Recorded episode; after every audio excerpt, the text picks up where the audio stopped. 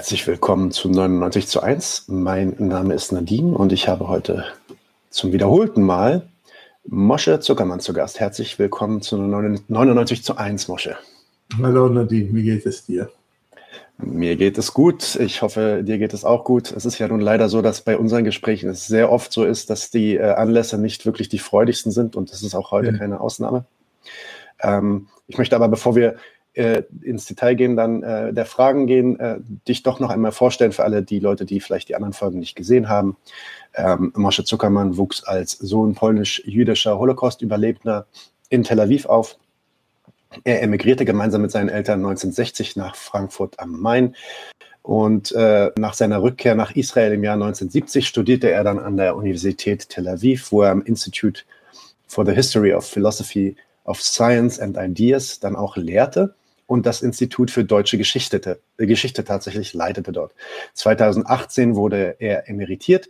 Er ist Autor von zahlreichen Büchern, unter anderem äh, das Buch Der allgegenwärtige Antisemit oder auch Wagner, ein ewig deutsches Ärgernis von 2020. Vor kurzem kam ein Artikel von ihm in der jungen Welt äh, auch raus äh, mit dem Titel Klare Verhältnisse. Darum soll es heute auch gehen, aber dazu dann gleich mehr.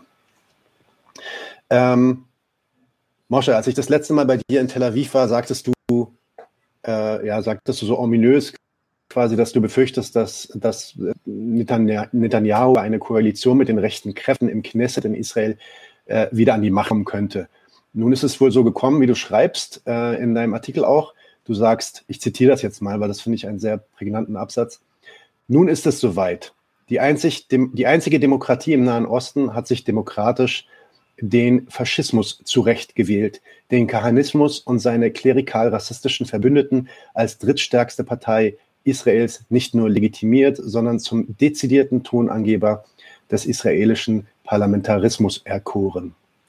Kannst du uns vielleicht kurz zusammenfassen, wie du das Ergebnis der Wahlen verstehst? Ja, es ist schon in dem angesagt, was du gerade anmoderiert hast und auch was du vorgelesen hast. Es ist ja so, dass Netanyahu, um an der Regierung zu bleiben und warum er an der Regierung bleiben will, warum er die Herrschaft wieder haben will, werden wir gleich zu bereden haben. Aber damit er das schaffen kann, nach der großen Front von Anti-Netanyahu, das ist nicht unbedingt eine linke Front, aber es war eine Anti-Netanyahu-Front, äh, konnte er sich mit seinen sogenannten, so nennt er sie, äh, natürlichen Verbündeten, und das ist zunächst mal äh, die Partei Otzma Yehudit äh, von äh, Benvir, Itamar Benvir. Das ist äh, die äh, zionistische, der religiöse äh, Zionismus von äh, Smotrich und es ist äh, die Schass-Partei von äh, Ayederi. Äh, interessant dabei ist vor allem, dass alle drei äh, klerikale Parteien sind. Also der, der Netanyahu, der sozusagen äh, vom Likud kommt, der sich immer auch seines Liberalismus, ich meine, das war immer ein Euphemismus, aber seines Liberalismus gerühmt hat. Äh, dieser Netanyahu hat sich mit klerikalen äh, äh, Kräften verbündet, die auf der einen Seite ein Programm haben, alle drei ein Programm haben, das wirklich mehr oder weniger die äh, Superiorität von Juden im Land zum Programm haben, die Tatsache, dass sie dann die Araber im eigenen Land und die Palästinenser insgesamt äh, bekämpfen wollen und dass sie insgesamt äh, sich dadurch auszeichnen, dass sie wirklich nicht sehr viel von Demokratie halten, obwohl sie sich Demokratie bedienen, um an die Regierung zu kommen. Äh, bezeichnet ist allerdings auch, dass diese Partei, wie gesagt, klerikal sind und von daher sind mindestens zwei von ihnen oder ein von ihnen, Smotrich, wirklich Israel zu einer Theokratie, zu einer sogenannten Medinat Halacha, also zu einem orthodoxen Staat äh, umgestalten will. Das ist also sein fernes Ziel. Und äh, äh, von daher ist das wirklich eine Gefahr, die von zwei äh, Richtungen kommt. Die eine ist wie die Klerikalismus und die Klerikalisierung der israelischen Politik, wie sie sich im Moment abzeichnet. Äh, also sie haben wirklich viel an Machtpositionen gewonnen und zum anderen, wie gesagt, die Faschisierung, also indem äh, Parteien mit faschistischen Programmen mehr oder weniger auftreten. Interessant ist dabei, und ich glaube, das sollten wir gleich auch zu Anfang mitbedenken, dass damit er alle Ansprüche von denen, die er braucht, Netanyahu, damit er allen Ansprüchen entgegenkommen kann, hat er auch die Ressorts, also das heißt die Ministerposten so zerstückelt und so sozusagen abgezweigt, damit er dem Smotrich und äh, gegebenenfalls dem äh, Benvir oder dem, äh, äh, dem, dem Derry entgegenkommen kann, äh, hat er sich also dermaßen viel abgezwackt, dass das Ergebnis davon ist, dass heute auch die, wie soll man sagen, die Ressortstruktur, die Ministerialienstruktur in Israel mehr oder weniger äh, draufgegangen ist. Es ist wirklich so, äh, dass viele in der Likud-Partei sich darüber beschweren, dass die Hauptressorts an die Verbündeten gegangen sind. Äh, und natürlich also die, die äh, für, für die Likud-Leute selber. Und da gibt es eine ganze Menge Anwärter, also Leute, die sich wirklich als Verteidigungsminister sehen würden, als Finanzminister sehen würden, als Innenminister sehen würden. Für die ist so gut wie gar nichts übrig geblieben.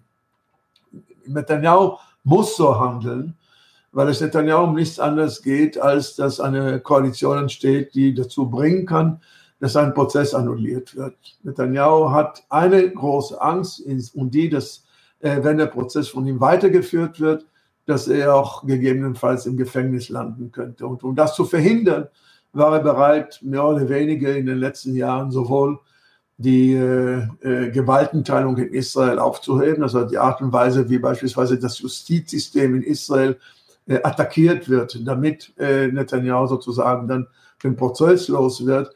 Äh, also das, die Gewaltenteilung ist auseinandergebrochen und wie gesagt eine ganze Menge äh, von dem, was äh, ursprünglich eigentlich Ressorts sein sollten, sind aufgespalten worden.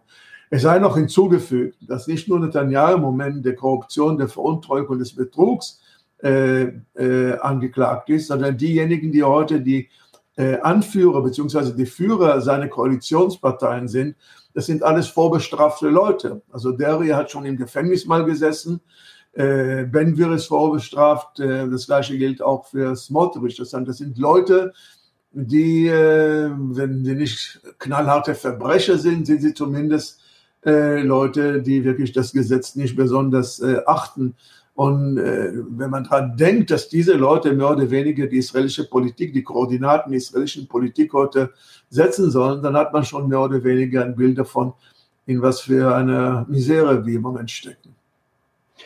Und um das nochmal klar zu machen, Netanyahu ähm, hatte diesen Prozess am, an den Fersen, äh, wo, wo, viele äh, ja, Anklagen quasi gegen ihn erhoben wurden. Aber dadurch, dass er jetzt weiter im Amt bleiben kann, genießt er dann eine Immunität oder der Prozess wird komplett annulliert? Oder wie läuft das dann? Will, Muss er, dann er, will, er will mehr, nur er will mehr als die Immunität, die er hat, dadurch, dass er jetzt Premierminister ist. Er will ein Gesetz durchbringen, dass mehr oder weniger das, wofür er äh, angeklagt wird, dass das mehr oder weniger abgewendet wird, beziehungsweise dass der Prozess ganz annulliert wird. Das heißt, er will im Grunde genommen seine errungene Macht dafür benutzen, um seine privaten oder partikularen Interessen durchzusetzen. Nicht nur die Immunität, er will ein Gesetz durchbringen, das mehr oder weniger äh, es dazu bringen würde, dass sein, äh, dass sein Prozess annulliert wird.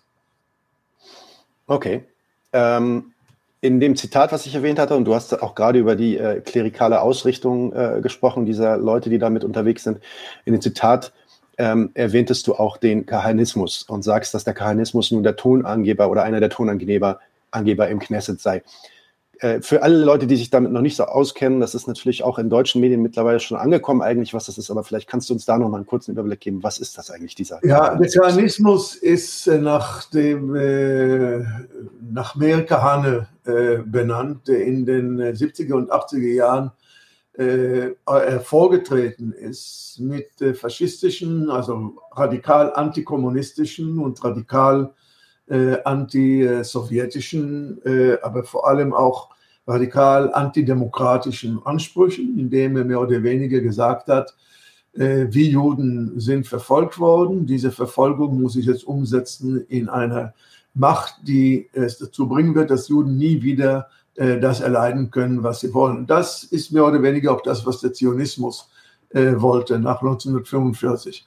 Der Kahana ist allerdings äh, hervorgetreten mit einem Programm, das dermaßen rassistisch war, dermaßen islamophob war, dermaßen anti-palästinensisch und anti-arabisch war und zudem auch nicht zurückstreckte vor äh, Gewalt. Das heißt also auch mit einer äh, Verlangenstruktur, die er sich zurechtgelegt hat, ähm, dass er nicht nur den Staat über alles legte, und zwar den klerikalen Staat über alles legte, sondern auch in der Durchsetzung sich der Mittel bedienten, dass sie dermaßen antidemokratisch und antizivilgesellschaftlich waren, dass obwohl er in den 80er Jahren einen Knesset-Posten erlangt hatte, bei der nächsten Knesset-Amtsperiode äh, ist er wieder abgewählt worden, seine Partei ist verboten worden.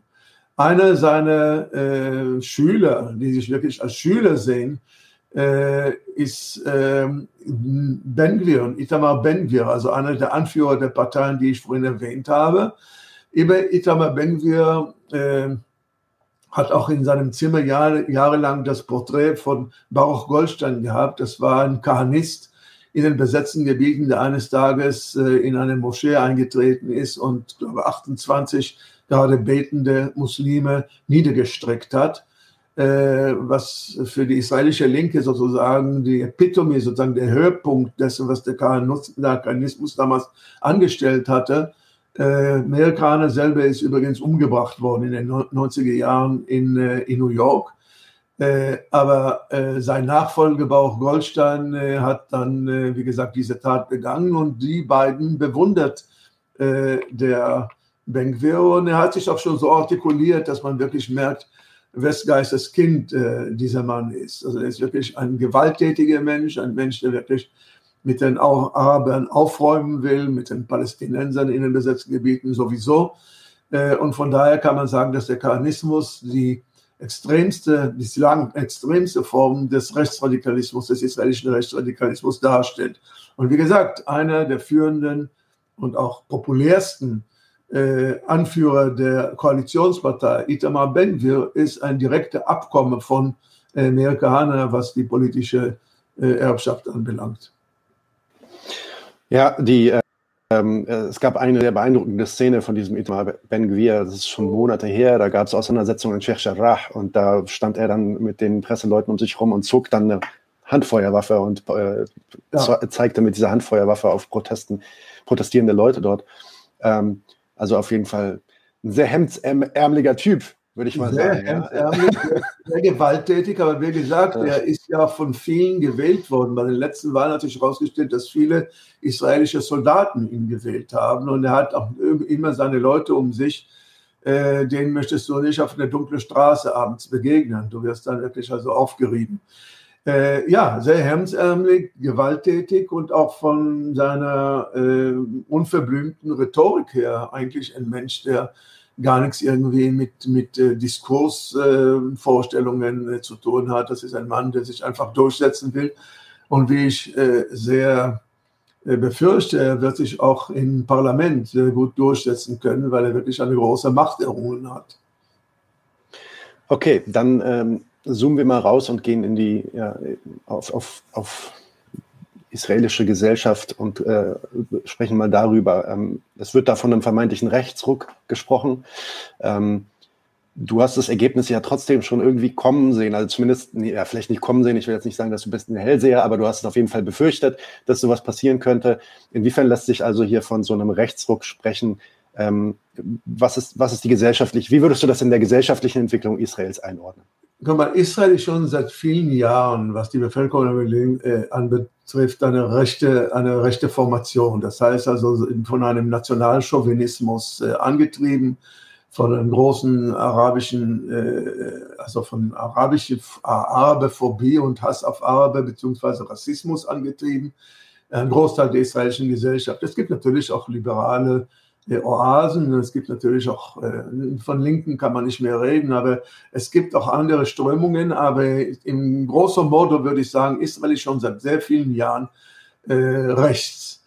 Der Rechtszug äh, drückt sich darin aus, was ich versucht habe zu skizzieren. Das heißt, es wäre von keinem von uns vor fünf oder vor zehn Jahren in den Sinn gekommen, dass es sein kann, dass drei klerikale Parteien mehr oder weniger heute nicht nur die Regierungskoalition bilden, sondern zentrale äh, Machtposition äh, in der Ministerialverteilung äh, errungen hat. Also das, da ist noch ein Ruck, der noch mal extra ist. Dass er angetrieben wird, unter anderem davon, dass Netanyahu die unbedingt haben wollte, anders konnte er nicht an die Regierung kommen, ändert nichts an der Tatsache, dass damit er an die Regierung kommt, diese Leute auch gewählt worden sind. Das heißt also, der Rechtsdruck drückt sich darin aus, dass noch radikalere Parteien, als es ohnehin schon der Likud und von mir aus äh, äh, Victor Liebermann und andere gewesen sind, äh, dass die jetzt mehr oder weniger das Sagen haben. Von daher würde ich doch von einem gewissen Ruck reden, aber natürlich, das ist Ruck im rechten Lager. Das heißt, insgesamt ist das natürlich schon längst rechts aber es ist jetzt teilweise auch wirklich extrem rechts oder beziehungsweise rechtsradikal äh, geworden. Eine Sache, die übrigens in Deutschland nicht akzeptiert wird, aber darüber werden wir vielleicht noch später reden. Da kommen wir auf jeden Fall auch noch hinzu. Ähm, aber bleiben wir erstmal nochmal bei Israel. Du hast jetzt auch schon gerade erwähnt, ähm, eine richtig organisierte gesellschaftliche Linke scheint es da nicht zu geben, aber auf jeden Fall gibt es ja so zumindest Linksliberale, die sich als links vielleicht sogar verstehen oder so. Ähm, wie bewertest du denn deren Ergebnisse, beziehungsweise wie äußern die sich jetzt, wenn sie sich diese Wahlergebnisse anschauen? Naja, wenn man also bedenkt, dass Lapid immerhin, also 24, glaube ich, Mandate und so weiter hat, also gibt es auch Leute, die äh, auch nicht unbedingt diesem rechtsradikalen Lage, an, Lage angehören und die sozusagen sich auch mit liberalen Parolen hervortun. Aber wenn du Lapid beispielsweise, das ist also der Mann von Yesh Atid, das ist diese Partei, die sozusagen die äh, die Herausforderer der Likud-Partei gewesen ist bei den letzten Wahlen.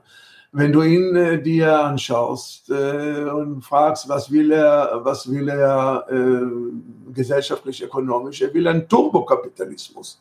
Also dieser Mann ist wirklich mehr oder weniger der, der, Propaganda, äh, sozusagen des, des Turbokapitalismus in Israel. Wenn du fragst, wie steht er zu der Besatzung? Also der hat ja nicht irgendwie sich im geringsten einfallen lassen in seinem Parteiprogramm, auch nicht im Wahlkampf, aber ohnehin auch nicht in der Zeit, wo er jetzt äh, Premierminister für kurze Zeit gewesen ist, äh, die Palästinenserfrage auf den, äh, auf den Tagesordnung zu setzen. Also von daher würde ich sagen, dass diese Leute zwar nicht rechtsradikal sind, aber insgesamt würden wir sagen, Leute, die in den zentralen Koordinaten dessen, was die rechte Politik Israels ausmacht, durchaus äh, als Rechte zu bewerten sind. Der Avigdor Liebermann, der zum Anti-Netanyahu-Lager gehört, ist ja selber ein Siedler. Das also kann man sich schon vorstellen, wie er politisch eingestellt sind.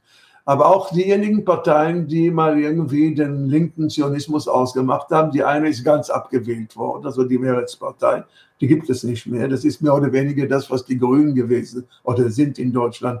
Die sind also ganz abgewählt worden. Die Arbeitspartei ist geschrumpft, auf, wenn man bedenkt, was die Arbeitspartei mal war. Und das ist die Partei war, die diesen Staat gegründet hat. Die sind mittlerweile wirklich zu einem erbärmlichen Haufen äh, zurückgeschrumpft. Und die haben absolut keine Fähigkeit, sich irgendwie als Opposition zu äh, koordinieren. Wenn man bedenkt, dass heute ein Mann wie Gidon Saar, der ehemalige Justizminister, dass er heute oder Elkin dass sie beide irgendwie zum Anti-Netanyahu-Zirkel gehören. Sie selber sind aus dem Likud gekommen und sie waren auf, dem rechten, auf der rechten Seite des Likuds. Das sind, das sind alles im Grunde genommen äh, rechte äh, Personen, die von daher unter sich irgendwie dann ein Spiel der, der, der Parolen und der, wenn, wenn wir an, an versuchen irgendwie ein Oppositionsprogramm uns auszudenken und so weiter, da ist es im Moment in Israel gar nichts zu hoffen, auch nicht unter den sogenannten Liberalen. Die Liberalen schmücken sich mit liberalen Parolen, aber die haben nichts zu bedeuten in der israelischen Praxis. Nun haben einige von denen sich ja dann doch schon irgendwie schockiert gezeigt ähm, über, über, über diese äh, Wahlergebnisse. Was hältst du denn von diesen ähm, ja, Empörtheiten, sage ich mal?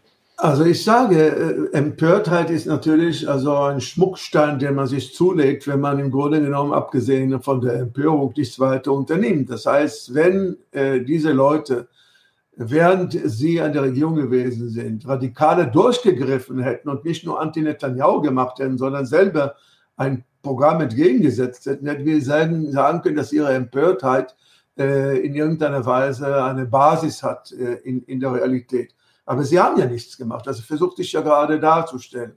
Das sind ja nicht alles üble Leute, das sind Leute, mit denen du auch reden kannst, weil sie mehr oder weniger rational sind und so weiter. Aber von ihrer Gesinnung her kannst du auf die nicht rechnen. Und das sind auf jeden Fall keine Leute, die gegenüber diesem Block, diesem festen Block von 64 äh, äh, Mandaten im äh, israelischen Parlament, in der Knesset, der heute also fast unantastbar oder unberührbar ist. Die, sind ja alle vollkommen loyal und die haben äh, gemeinsame Interessen, dass sie diesem Block gegenüber heute gar nichts äh, darzubieten vermögen. Und das ist ja ein Teil der Tragödie. Teilweise, weil sie von der Gesinnung her gar nicht so sehr unterscheiden sich von dem Likud, der heute an der Regierung ist.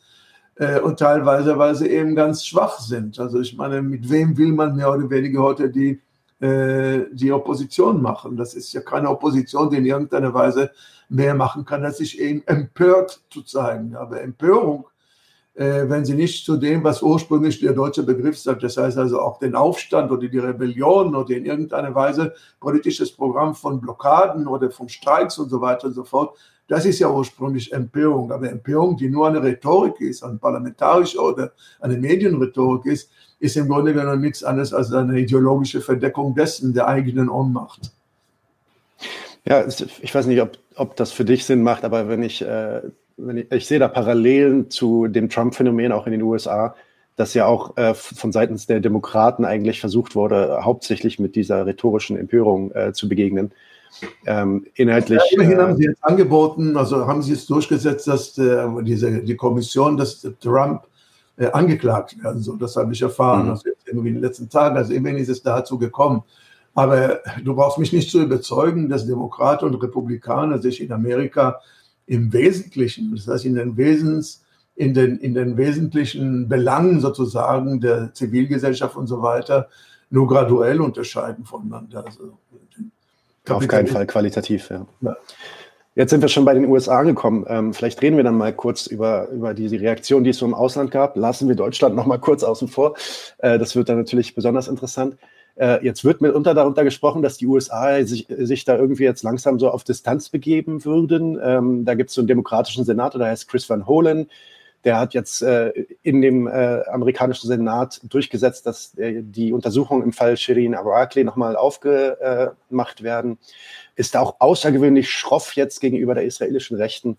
Jetzt, da schließen sich sogar jetzt republikanische Senatoren an und äh, ja, ähm, wird es äh, so sein, wie manche jetzt befürchten, dass ähm, Israels Rechtsruck da jetzt irgendwann dann auch zu weit rechts sein wird für seine westlichen Protektoren? Ach, das glaube ich nicht. Und wir werden auch gleich über Deutschland reden, dann werden wir auch verstehen, warum ich das nicht glaube. Aber was ich sagen kann, äh, das geht ja im Grunde genommen nicht um diese Partikularmomente. Das heißt, es kann sich dieser oder jener Senator so ausdrücken, weil er wirklich empört ist es äh, ist in der Tat auch wirklich äh, eine, eine, Untat begangen worden, die wirklich untersucht wird und so weiter. Aber die Geopolitik ändert das nicht. Das heißt, Amerika steht hinter Israel bei Hook and by Crook, wie die Amerikaner sagen. Das heißt, da sind sie gar nicht irgendwie davon abzubringen. Und ich glaube, in dem Moment, wo sich äh, zu viele Demokraten hervorwagen würden, um Israel wirklich kritisieren zu wollen, würden sie sehr bald zurückgepfiffen werden vom eigenen Establishment. Das heißt, man kann sich, wie gesagt, wie wir gesagt haben, empören beziehungsweise auch so artikulieren. Aber ich sehe darin nicht irgendwie eine grundlegende Veränderung. Äh, der äh, kurzfristig jedenfalls und mittelfristig auch nicht. Ich könnte mir nur langfristig vorstellen, dass das, was sich abzeichnet, dass Israel nur ein Apartheidstaat ist, der sich auch als solch etabliert und immer mehr die Folgen dieses Apartheidstaates sich auch auswirken äh, auf die palästinensische Bevölkerung und auf die innere Gesinnung in Israel, dass man anfängt irgendwie auf diesen Staat, so wie seinerzeit auf Südafrika, äh, sich auf Distanz zu stellen. Aber ich sehe beispielsweise nicht das, was ich gerade gesagt habe. In Südafrika ist seinerzeit eine, eine Weltkoalition entstanden, die mehr oder weniger diesen Staat niedergestreckt hat, im Sinne von, die wussten weder ein noch aus. Aber versucht man heute so einen Boykott gegen Israel zu machen, dann wirst du mal sehen, was für ein äh, Antisemitismus-Festival, Antisemitismus in Anführungszeichen dann ausbricht und wer daran beteiligt sein wird, werden unter anderem auch nicht nur die israelische Regierung, sondern auch Teile der amerikanischen Bevölkerung und selbst natürlich äh, die Juden in Amerika. Also von daher meine ich, dass äh, es zwar begrüßenswert ist, dass bestimmte Stimmen in Amerika sich jetzt irgendwie breit machen und sagen, so können wir in diesen Staat können wir so nicht akzeptieren, aber ich glaube nicht, dass es praktische Folgen haben wird. Sicher nicht in der Sicherheitsfrage und der Kollaboration von Israel und Amerika in militärischen Fragen. Ja, das ist auch einer der Punkte, den ich letztens vorgebracht hatte. Da wurde nämlich die Parallele Südafrika nochmal gebracht und ähm, als Verteidigung der BDS-Strategie, wo ich dann halt immer sagte, ja, ja, das ist ja schon alles gut und richtig. Boykott kann man machen, Divestment kann man auch machen, aber das Sanktionenthema, das ist eine Staatssache. Und ähm, das war damals halt eine völlig andere Situation vor Südafrika. Also welches Land traut sich heute tatsächlich Sanktionen irgendwie auf Israel zu legen oder Kein auf den Westen? Kein Land, das, kein Land. Also selbst die Länder, die kritisch sind gegenüber Israel, kein Land. Und ich muss noch hinzufügen, übrigens, ich befürchte, dass immer mehr arabische Staaten, die sowieso die Palästinenser schon seit vielen Jahren äh, wirklich verraten haben, dass die auch heute nicht irgendwie sich auf sowas einstellen würden. Ganz im Gegenteil, es scheint immer mehr zu sein, dass äh, diese Staaten, teilweise reaktionäre Staaten, wirklich auch mit Israel sogar kollaborieren Sachen, die man weiß und Sachen, die man nur irgendwie noch, noch nicht weiß. Also von daher meine ich, so eine Weltfront heute äh, sehe ich nicht. Und es ist in der Tat so, dass äh, jedes Mal, wenn in der UN ein Beschluss gegen Israel gefasst worden ist, äh, ist immer wieder ein Veto eingelegt worden. Und das reicht ja mit diesem Veto, um das alles nichtig zu machen. Okay, und dann äh, kommen wir doch mal zu Deutschland. Also ich meine, hier wird, wie oben schon erwähnt, oder wie gerade von dir auch erwähnt, äh, Hysterie und Fanatismus in Sachen Israel immer extremer.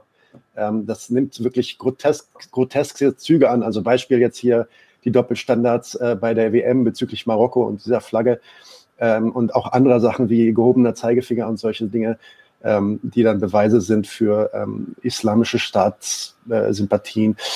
Du selbst war, warst vor kurzem ja selber auch äh, wieder so einer Repression ähm, zum Opfer geworden. Man muss ja wirklich sagen, mal wieder. Das ist ja nicht das erste Mal, dass dir das passiert, aber du solltest in Jena auftreten und da wurde dir ähm, äh, der Raum gecancelt, so wie ich das verstanden habe.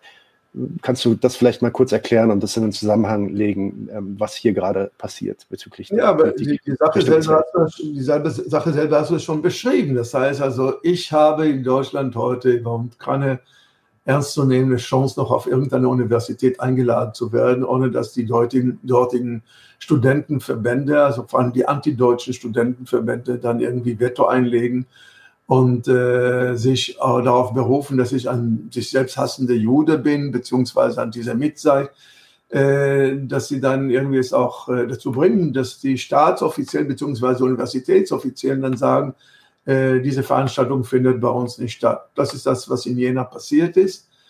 Äh, und diejenigen, die versucht haben, dann es mit mir äh, trotzdem zu machen, konnten das nur über Zoom machen, aber konnten es nicht irgendwie in einem universitären Raum machen. Übrigens, das, was wir gerade miteinander machen, das geht.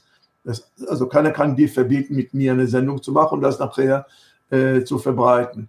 Äh, aber Räume für einen äh, Live-Vortrag in Deutschland heute ist für mich sozusagen irgendwie schon fast äh, unmöglich geworden. Das hängt natürlich damit zusammen.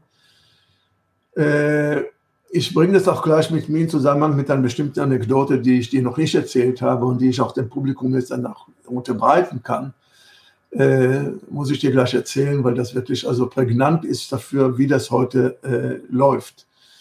Äh, das hängt natürlich damit zusammen, dass äh, das, was äh, Arne Strohmeier genannt hat, den deutschen Katechismus, das heißt also die Antisemitismuskeule als deutscher Katechismus im Sinne von keiner darf Israel, keiner darf den Zionismus und ohnehin dann nicht das Judentum in irgendeiner Weise angreifen, ohne dass er in Deutschland sofort Repressalien empfiehlt. Darüber haben wir uns auch schon früher unterhalten und das ist eigentlich im Grunde genommen eine Sache, die nur noch schlimmer geworden ist und mittlerweile dermaßen ätzend geworden ist, dass ich manchmal das Gefühl habe, dass Felix Klein und seine Konsorten mehr oder weniger das Sagen haben heute in Deutschland und nicht mehr die deutschen Politiker.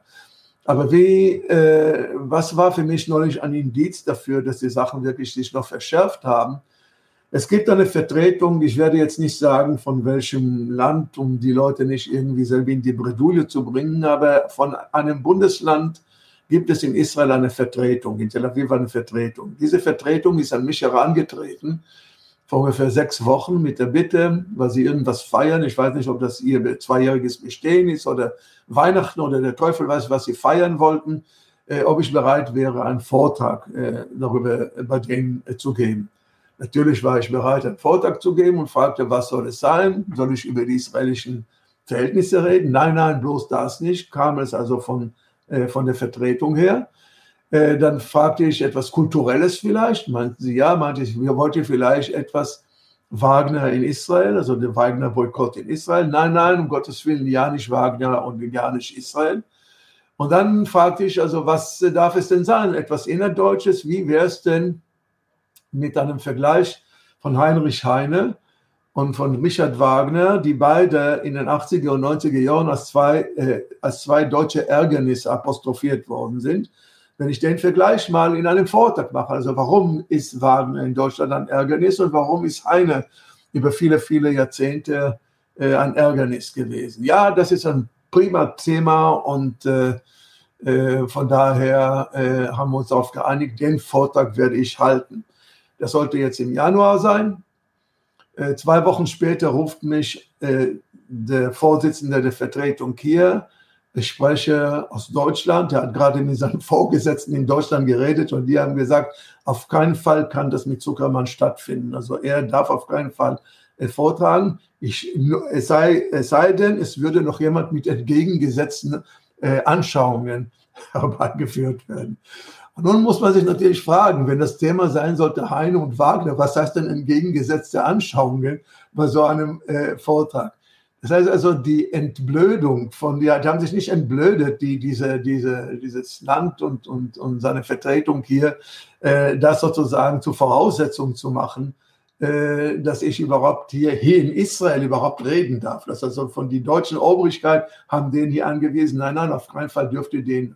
Also es ist mir klar, dass ich mittlerweile als Gift gelte und äh, in irgendeiner Weise gereicht es mir zur Ehre, aber es ist mir auch klar, dass das mehr oder weniger meine äh, Tage in Deutschland immer mehr verkürzt und ich glaube, eine ganze Menge Deutsche bzw. Antideutsche werden sich auch darüber freuen, andere werden es vielleicht betrauern, aber sie werden sich nie erheben, um zu sagen, wieso. Also wieso ist eigentlich äh, es eine, eine Sache, die nicht durchgehen kann für ein deutsches Bundesland, wenn er über Heine und Wagner in einer deutschen Vertretung in Israel, in Tel Aviv redet.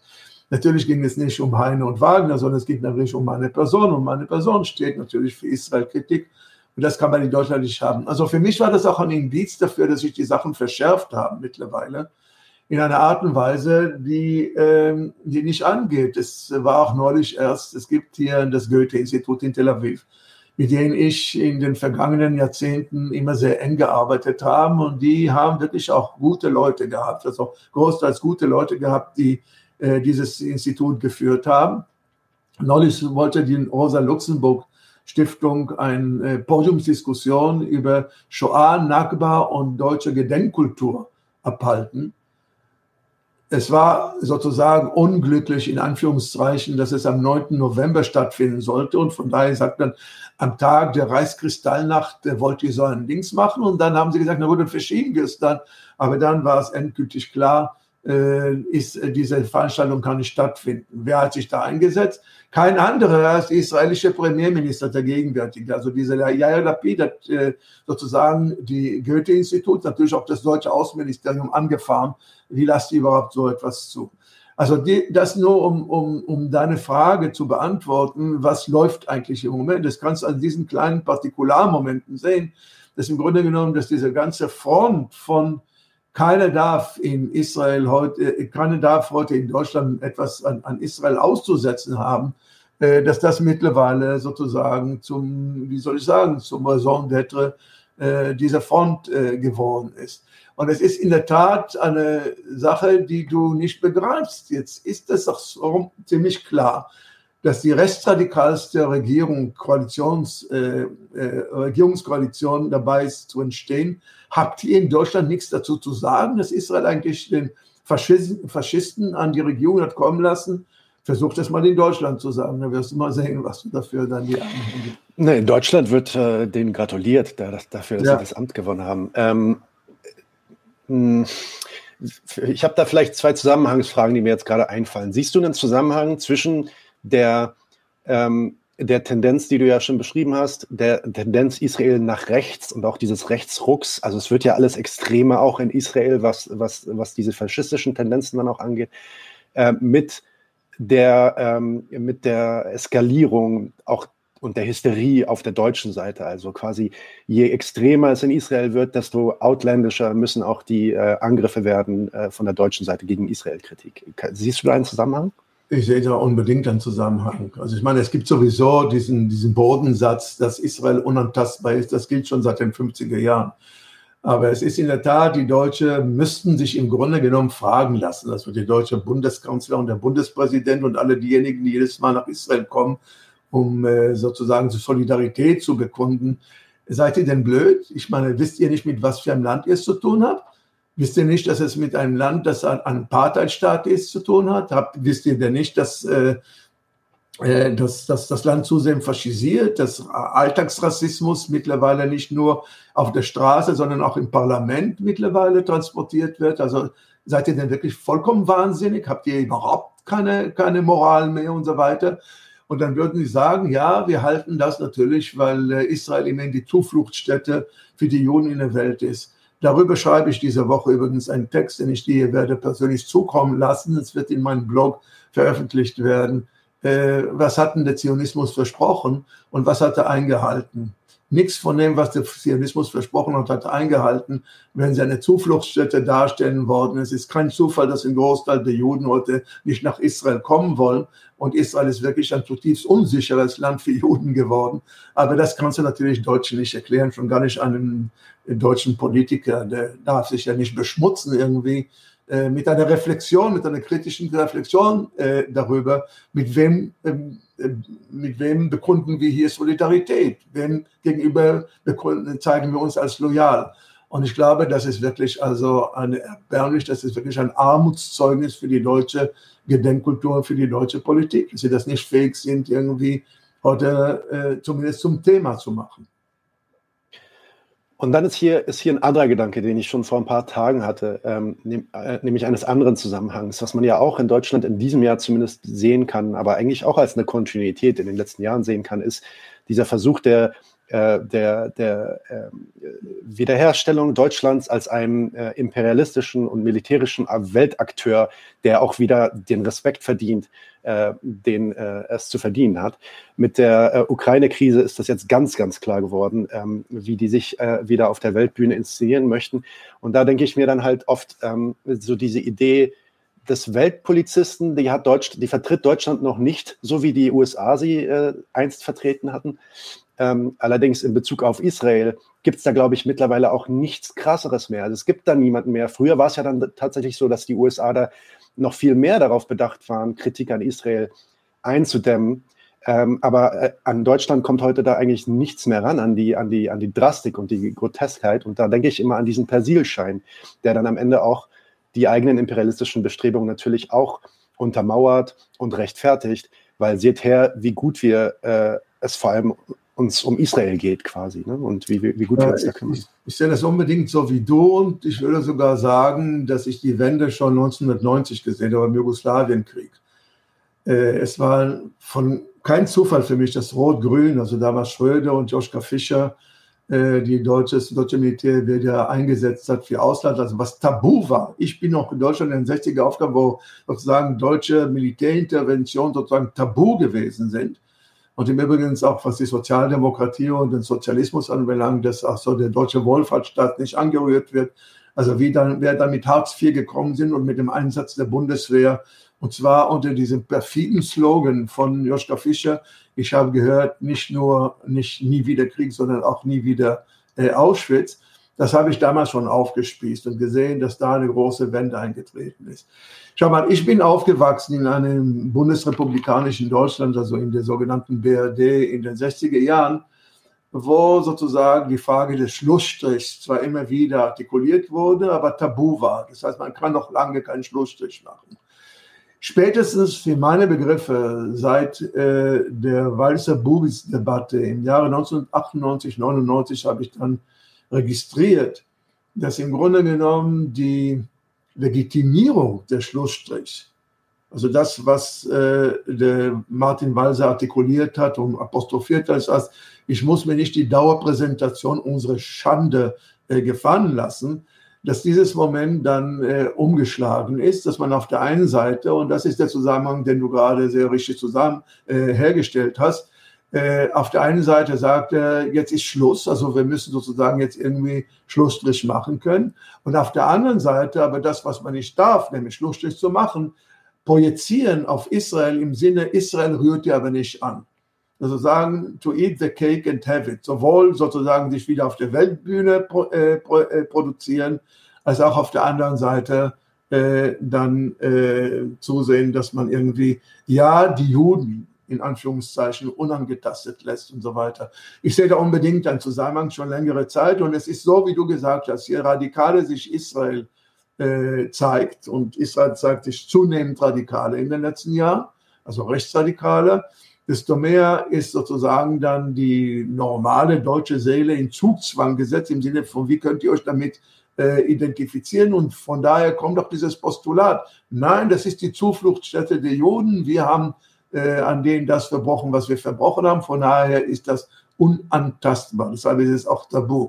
Und dieses Tabu ist mittlerweile, und da muss ich dem Martin Walse noch im Nachhinein äh, recht geben, zumindest in der Formulierung des Phänomens, das ist dann wirklich dann zur Auschwitz-Keule dann mittlerweile mutiert. Das hat mit Auschwitz, das hat mit Antisemitismus, das hat mit Juden herzlich wenig zu tun. Das hat etwas mit der Selbstsetzung der Deutschen zu tun oder das, was ich gemeinhin als solche Befindlichkeiten nenne. Aber ich sehe unbedingt den Zusammenhang, den du gerade skizziert hast.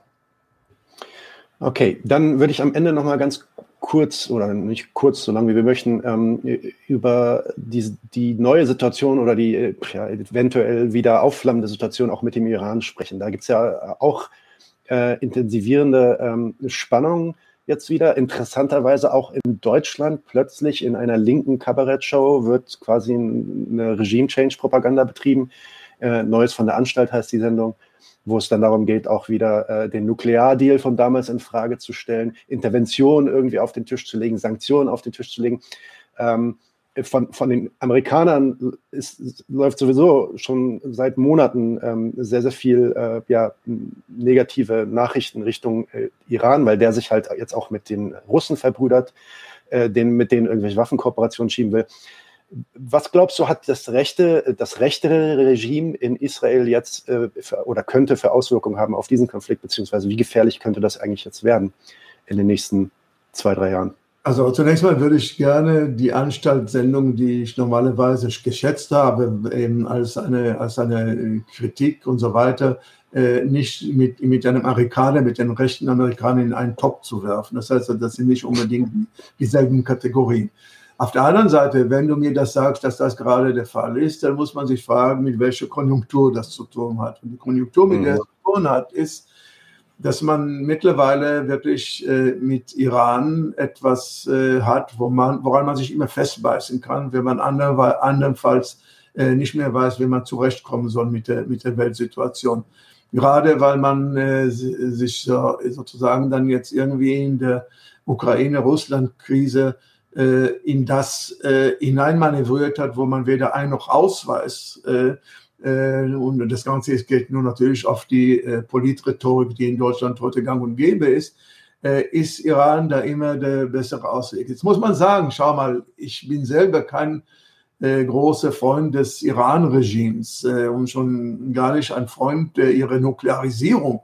Ich würde am, am, am, allerliebsten sehen, dass entweder der gesamte Nahe Osten nuklearisiert wird oder das gesamte Nahe Osten entnuklearisiert wird. Das heißt also, wenn es dann ballert, dann, dann, dann sind wir alle dran. Also von daher meine ich, dass ich doch immer auf das Gleichgewicht des Schreckens setze. Es ist nichts Neues hinzugekommen. Es ist nichts Neues gekommen. Die Bedrohung war schon immer da und der Iran, wenn er will, wird das auch dann durchsetzen können, dass er nuklearisiert wird. Man hat immerhin versucht, diesen Deal zu bringen und die Tatsache, dass man jetzt sagt, man soll damit aufhören, hat mit einer Konjunktur zu tun. Welche?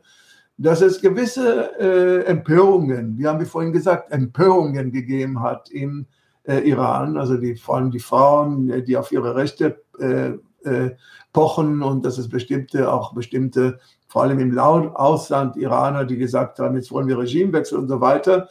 Und darauf natürlich springt dann äh, die links- oder linksliberale deutsche Seele, die sagt, ah ja, Menschenrecht und so weiter, da sind wir auch gleich mit dabei.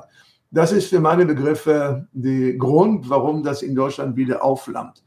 Was damit allerdings wirklich äh, angestrebt wird, äh, weiß ich nicht. Denn es ist vollkommen klar, dass der Iran äh, sich nicht sehr vor der Anstalt in Deutschland fürchtet und dass der äh, Iran auch sich gar nicht irgendwie von Sanktionen durch Deutschland irgendwie äh, angegriffen sieht, schon gar nicht, wenn Deutschland sich auch mit äh, Russland verbandelt sieht, äh, um Dreieck rum und so weiter. Übrigens genauso wie mit Israel. Also das heißt, Israel hat auch zu Russland seine Beziehungen und äh, das Einzige, was jetzt passiert ist, dass man, äh, weil der israelische, das israelische Militär, die Luftwaffe, dauernd äh, die Stützpunkte von den, äh, äh, von den Iranern in Syrien bombardiert hat, will man sich sozusagen jetzt irgendwie auf Beirut verlagern. Und dann ist sozusagen dann jetzt irgendwie unterhand auch gesagt worden, seht euch vor, wenn ihr jetzt weiterhin Waffen schleust über Beirut, dann wird in Beirut auch äh, bombardiert. Das sind sozusagen dann Messages, das sind Botschaften, die dann gegenseitig dann ausgetauscht werden, wobei alle wissen, wie die Karten verteilt sind in diesem Spiel. Und von daher würde ich sagen, dass das, was in Deutschland gerade ähm, in dieser Hinsicht läuft, was du gerade beschrieben hast, ohne dass ich irgendwie die Details genau kenne, also ich wusste das von der Anstalt nicht, äh, muss ich sagen, dass das für meine Begriffe konjunkturell ist und nicht irgendwie äh, etwas Wesentliches darstellt. Okay. Ich schicke dir mal im Nachhinein das äh, Segment aus der Anstalt. Vielleicht guckst du dir das mal an. Ja, wir, haben ja. da, wir haben dazu auch ein äh, Reaktionsvideo gemacht und uns sehr darüber aufgeregt. Ähm, schick, mir äh, das, schick mir auch das Reaktionsvideo mit auf. Ja, mache ich, klar. Und dann äh, wäre ich sehr über dein Feedback ähm, äh, gespannt. Aber eine letzte Frage habe ich dann jetzt äh, doch noch. Kommen wir also zurück zu Israel. Ähm, nun ist es ja paradoxerweise immer so gewesen, dass Repression gegen Israel-Kritik eigentlich innerhalb Deutschlands viel, viel äh, strikter und hysterischer verfolgt werden, als sie tatsächlich in Israel verfolgt werden. So kannst du in Israel äh, ohne Probleme an der Uni arbeiten und auch auftreten. Äh, und in Deutschland äh, ist, ist sowas jetzt eigentlich quasi nicht mehr machbar. Jetzt gibt es diesen Rechtsruck im, im Knesset. Gibt es Sorge von deiner Seite oder auch von ähm, deinen ähm, Genossen, sage ich mal, dass damit dann jetzt auch vermehrt Repressionen euch gegenüber ähm, an der Tagesordnung also, so, äh, was mich anbelangt und Genossen meines Alters, wir sind schon alte Männer. Das heißt also, wir haben schon mehr oder weniger ausgespielt und das sind, uns kann man nichts mehr antun. Was kann man uns antun? Sprechverbot geben, dann reden wir auf den letzten paar Jahren, die uns noch verblieben sind, nicht. Die Frage ist, inwieweit äh, die gesamte intellektuelle, politisch-intellektuelle und kulturelle Tätigkeit heute unter die Kandare genommen wird. Und ich glaube, äh, dass diese Gefahr in der Tat besteht. Ich glaube, was die Linke meines Schlags, also diejenigen, mit denen ich verbandelt bin, auch mit den Kommunisten und den Sozialisten hier und den nicht-zionistischen äh, Linken, dass die in Druck geraten werden, aber das sind doch diejenigen, die sich nichts gefallen lassen. Also die würden auch weiterhin dann auftreten und gegebenenfalls auch Schläge von der Polizei äh, hinnehmen. Aber ich glaube, das Problem besteht darin, dass äh, diese Repressalien äh, seitens des Establishments etwas anderes indizieren. Nicht die Frage, ob Leute wie ich, ich bin unbedeutend genug, um das auch eingestehen zu können, dass Leute äh, meines Schlags dann irgendwie in, in Bedrängnis geraten, das ist nicht das Problem. Das Problem ist, dass diejenigen, die mich in Bedrängnis bringen wollen, heute von einem Großteil der israelischen Bevölkerung äh, unterstützt werden, beziehungsweise gewählt worden sind, beziehungsweise das Hinterland für diese Art von Repressalien darstellen. Und da ist mein Problem eher damit äh, nicht, wie, was passiert dann mit der israelischen Kultur, mit der politischen Kultur Israels, mit den Intellektuellen Israels, mit, den, äh, mit der Wissenschaft in Israel, also mit der kritischen Wissenschaft in Israel und so weiter. Da könnte ich mir vorstellen, dass uns harte Zeiten bevorstehen, ja. Okay, na dann in diesem Sinne auf jeden Fall alle äh, ja viel viel Kraft äh, an euch alle da drüben. Ähm, wir bleiben natürlich in Kontakt, Mosche, äh, gucken, wie sich das weiterentwickelt. Vielen Dank, dass du uns wieder deine Zeit gegeben hattest für dieses Interview. Es war eine ähm, Freude, mit dir zu reden, wie immer. Und ich, äh, ja, ich wünsche dir ein paar frohe äh, Urlaubsfeiertage vielleicht und einen guten Rutsch ins neue Jahr. Ähm, ich, ich schmeiße jetzt gleich das Outro an, äh, hau noch nicht ab. Wir können noch ganz kurz äh, privat Tschüss sagen. Die Folge ist dann damit vorbei. Vielen Dank an alle Zuhörenden und bis bald. Leute, wir brauchen eure Hilfe. Wenn euch dieses Video gefallen hat, klickt auf Like, abonniert den Kanal und vergesst nicht das Glöckchen zu drücken, damit ihr benachrichtigt werdet, wenn wir neuen Content droppen. Außerdem solltet ihr uns überall folgen, wo wir verfügbar sind. Das ist Facebook, Instagram, Twitter und Twitch. Und wenn wir irgendwelche Ankündigungen machen oder Posts, dann shared, was das Zeug hält. Gebt uns all eure Liebe. Wir haben mittlerweile ziemlich signifikante Kosten. Wenn ihr es euch irgendwie leisten könnt, unterstützt uns doch auf Patreon. Dann kommt ihr auch in den Genuss verschiedener Vorteile, wie zum Beispiel Zugang zu unserer Discord-Community oder Zugang zu den ultrageheimen Patreon-Episoden, die wir dort posten. Außerdem könnt ihr uns natürlich auch über PayPal Spenden zukommen lassen. Außerdem haben wir mittlerweile einen eigenen Online-Shop. Das heißt, wenn ihr euch immer noch fragt, was ihr euren Lieben zu Weihnachten, Ostern oder sonst wie schenken könnt, geht dorthin und kauft duftes Merch. Alle Links dazu hier in der Beschreibung oder auch auf unserer Webseite 99 zu 1.de. Vielen Dank fürs Dabeisein, danke für die Unterstützung und wir sehen uns in diesem Theater.